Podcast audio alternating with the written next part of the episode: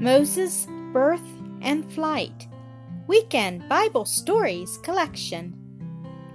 Now, when Joseph had died, and all his brethren, the children of Israel increased abundantly. And there rose up a new king over Egypt, which knew not Joseph. And he said unto his people, Behold, the people of the children of Israel are more than we. Come on let us deal wisely with them, lest they multiply. And it come to pass that when there falleth out any war, they join also unto our enemies and fight against us. Therefore they did set over them taskmasters to afflict them with burdens. And they built for Pharaoh treasure cities, Pithom and Ramses. But the more they afflicted them, the more they multiplied and grew. And Pharaoh charged all his people, saying, Every son that is born ye shall cast into the river, and every daughter ye shall save alive.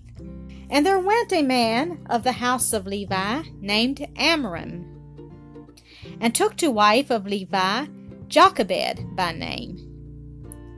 And the woman bare a son, and when she saw that he was a goodly child, yet she hid him three months. And when she could not longer hide him, she took an ark of bulrushes and daubed it with slime and with pitch, and put the child therein, and laid it in the flags by the river's brink.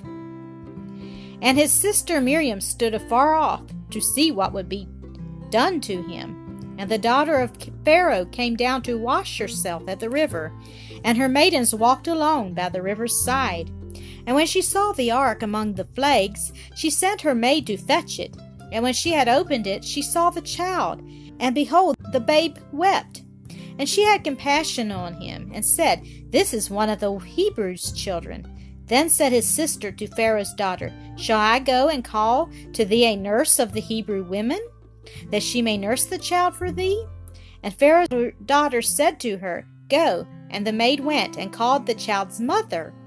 And Pharaoh's daughter said unto her, Take this child away and nurse it for me, and I will give thee thy wages. And the woman took the child and nursed it. And the child grew, and she brought him unto Pharaoh's daughter, and he became her son. And she called his name Moses. She, and she said, Because I drew him out of the water. And Moses was learned in all the wisdom of the Egyptians, and was mighty in words and in deeds.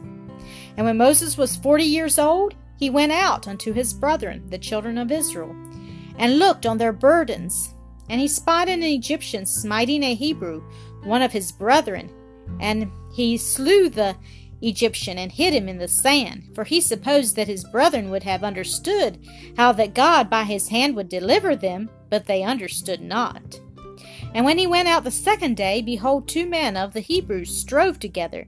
And he said to him that did the wrong, Wherefore smitest thou thy fellow? And he said, Who made thee a prince and a judge over us?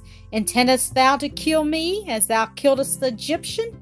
And Moses feared and said, Surely this thing is known. Now when Pharaoh heard this thing, he sought to slay Moses. But Moses fled from the face of Pharaoh to the land of Midian, and dwelt with a priest whose name was Jethro. And he gave Moses Zipporah, his daughter, to be his wife.